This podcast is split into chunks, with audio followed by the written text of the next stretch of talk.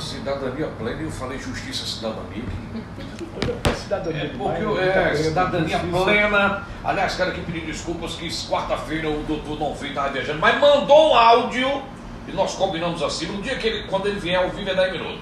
No dia que ele não vem, ele manda um áudio de 5. Isso. Não, a gente só o áudio dele aqui é 45 minutos, ele não para o programa. É, até a mulher dele disse, "Viu, Jota, é, a mulher dele disse, pior que você tem ficado você não para mais não. É, ju- é juíza também, sua esposa? É, não, é advogada. Advogada. Mas ela, ela mesmo foi logo dizendo. ela foi. É Olha, cara, fica no pé, senão ele passa, ele passa Uma pessoa que ele conhece É muito figura. bem, uma pessoa que ele conhece muito bem é meu sogro, né? É verdade. O Zé Mendes. É. Zé Mendes também se abrir o microfone pra ele, ele não Quando eu ia pra lá, ele realmente era. Ele tinha que chegar lá às 5 e meia da manhã pra dar certo. A voz é, como era? A voz é. Rapaz do... A voz A voz do povo, voz do né? povo, é. Você a voz do povo. Aí eu me lembro que o programa de Zé Mendes, 4 e meia da manhã, 4 e 6, 7 horas, e eu era repórter, né? E ele dizia, ô Ciro, Ciro, dá onde a benção, pai? Ele disse, pai, quando eu vendia calvão, É. você não me chamava de pai. Agora você com essa história de pai.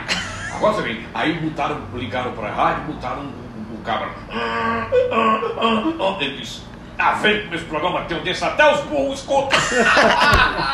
A Ó, horrível, figura, né? até os burros escutam. Já faz parte da história folclórica, radiofônica lá de do Zé Mendes. Né? O nome dele país, foi no dia que, no tempo da deputada Sandra, que Sandra era deputada federal, ele disse, amanhã estaremos aqui conversando com a deputada federal Sandra Rosa. Ela será sapatinada aqui no Mossoró. E daí vai, né? Isso logo no início. Depois ele botou, depois ele contratou uma professora de português. É? Aí quando foi assim, com seis meses, viu, Carol? É o meu sogro, um grande comunicador. É não verdade, é? verdade, é sabe verdade. o nome. É verdade. Até hoje ele mantém o programa com o Carlos, né? Lá. É, Não, não, hoje ele Ele deixou. deixou. deixou o programa. Mas ele mantém, que eu digo, mas ele mantém a parceria é- com o Carlos. Nascimento, com é. o Carlos Nascimento. Ele mantém a parceria junto É, com o Porque patrocínio. ele teve um, é você e já ficou. Certo, mas eu digo assim, ele mantém a parceria, o mesmo nome do programa. Carlos Nascimento segura o programa lá. Eu ainda cheguei aí. E Eu digo assim, ele mantém a parceria. espetinho lá dentro É, do com o espetinho É, no também. posto, ele mantém. Não é ele mesmo, mas ele mantém o nome, a voz e o estilo do programa lá. Pronto, então só para acabar para o ouvinte ficar sabendo, Zé Mendes é um grande empresário, começou a vendendo calvão, Calvão. como ele mesmo diz, Calvão. né? Depois entregando leite e tal, hoje é dono de Da rede de postos. postos 30 de setembro, outros, com muito trabalho. outros- Mas é interessante mesmo, ele deixou o rádio, a comunicação, que é uma coisa que ele ama, porque ele teve um AVC. e ele me disse, Reis, eu tinha 200 telefones, o telefone dele é aquele lanterninha, né? É. Eu, tenho, eu tinha do- 200 telefones de negócios na minha cabeça, depois do AVC eu não tenho cinco. né? Então ficou difícil, porque ele trabalhava muito E um comentando. grande Verdade. comunicador. Verdade. Só sabe assinar o nome, mas é um grande comunicador. Não, aí ele estudou português, ele contratou uma professora, né? E quando chegou com cinco meses, a professora começou a dizer, é assim, ele disse, não, ninguém manda em mim, até hoje. Nem você quer me mandar em mim também. Quando a professora vai fora, hoje É muito uma bem. professora. É o É jeito dele. comunicador nato, radialista nato. Bom, mas vamos então, cidade, cidadania plena, com o doutor Erval Sampaio. Seja bem-vindo de novo, doutor. Beleza, E aqui- vamos lá. Tenho aqui, tenho aqui sete minutos, vocês me tomaram três, mas vou ficar Não, nos sete minutos. não, dez Vamos agora. ficar aqui. vamos lá. Feito o registro, né, que eu mandei os dois áudios, infelizmente vocês não, não, não passaram, mas já justificado. E agora eu vou mandar para a JRS também, viu? Vou mandar o áudio para os dois.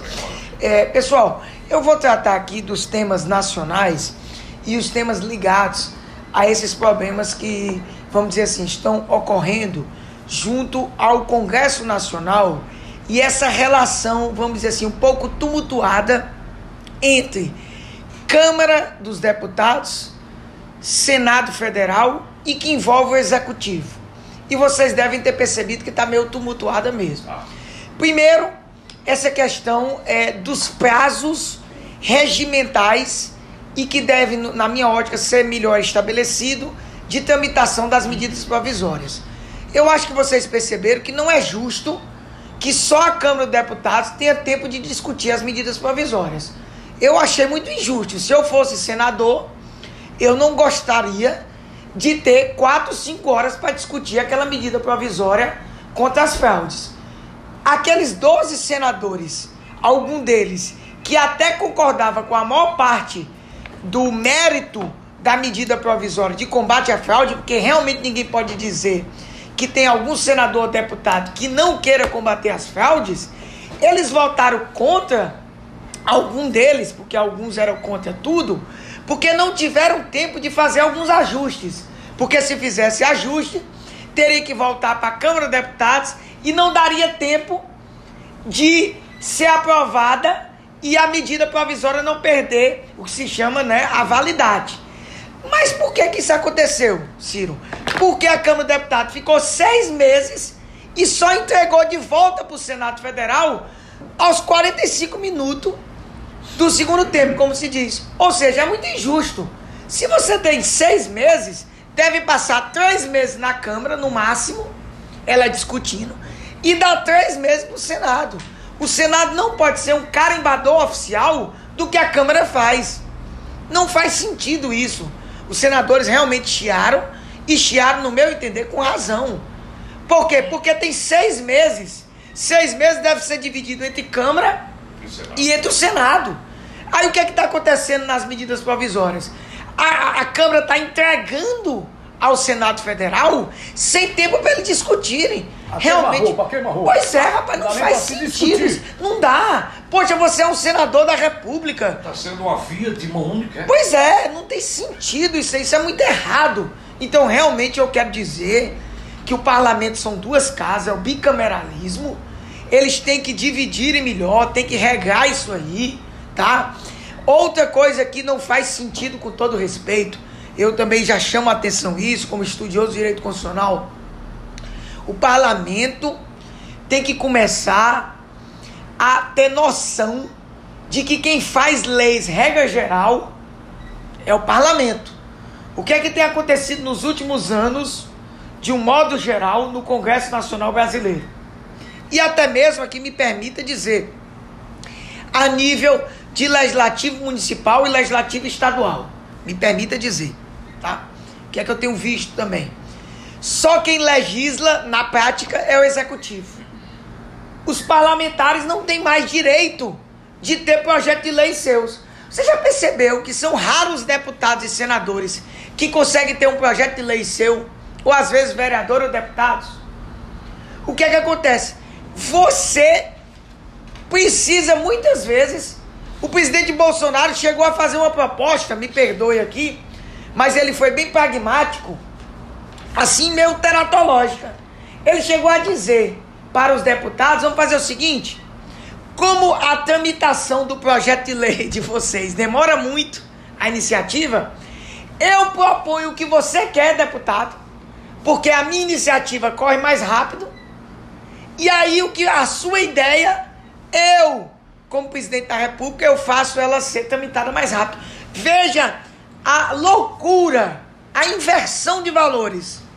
Então, o parlamento tem que chamar realmente, vamos dizer assim, as coisas é, é, para a realidade. E por fim, eu, eu acho que eu estou sendo, sendo até um pouco, vamos dizer assim, vamos dizer assim, insistente nesse tema, mas eu vou finalizar aqui perto dos 10 minutos, antes também de mandar um registro aqui a, a dois ouvintes natos do programa que estão me pedindo aqui o registro, nosso amigo moçoroense, né? Moçoroense natalense, porque ele está todo dia em Natal, Chico Lopes, né?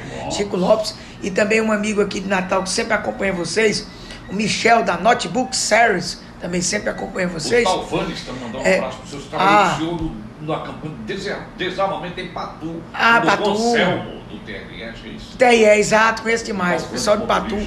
Pois é, então, aqui fechando o raciocínio. Olha, qualquer coisa a gente volta quarta-feira aqui.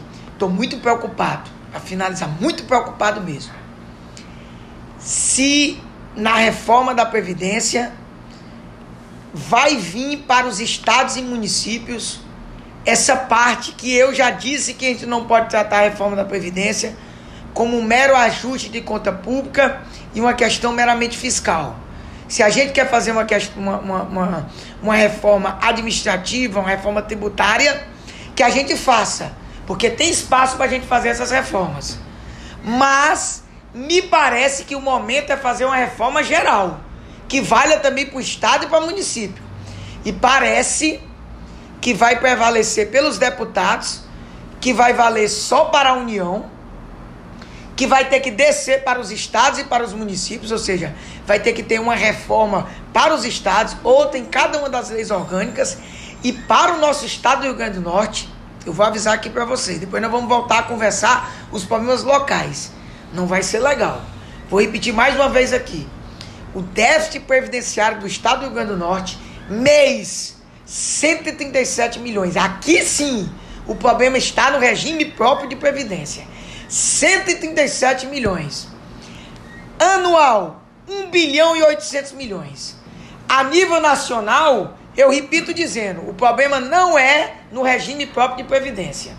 Se passa a ideia nacional de que o problema é atuarial, não é. Nacional não é. Essa economia de 1 trilhão e 1 bilhão não atinge os servidores públicos. Os servidores públicos não são esses privilegiados. A culpa da previdência não é do servidor público. Agora, a nível local, realmente o problema do governo não é um problema da governadora Fátima, é um problema de décadas de má gestão, inclusive na questão previdenciária. Isso me preocupa. Claro que eu vou voltar a isso em outros assuntos aqui no nosso Cidadania Plena.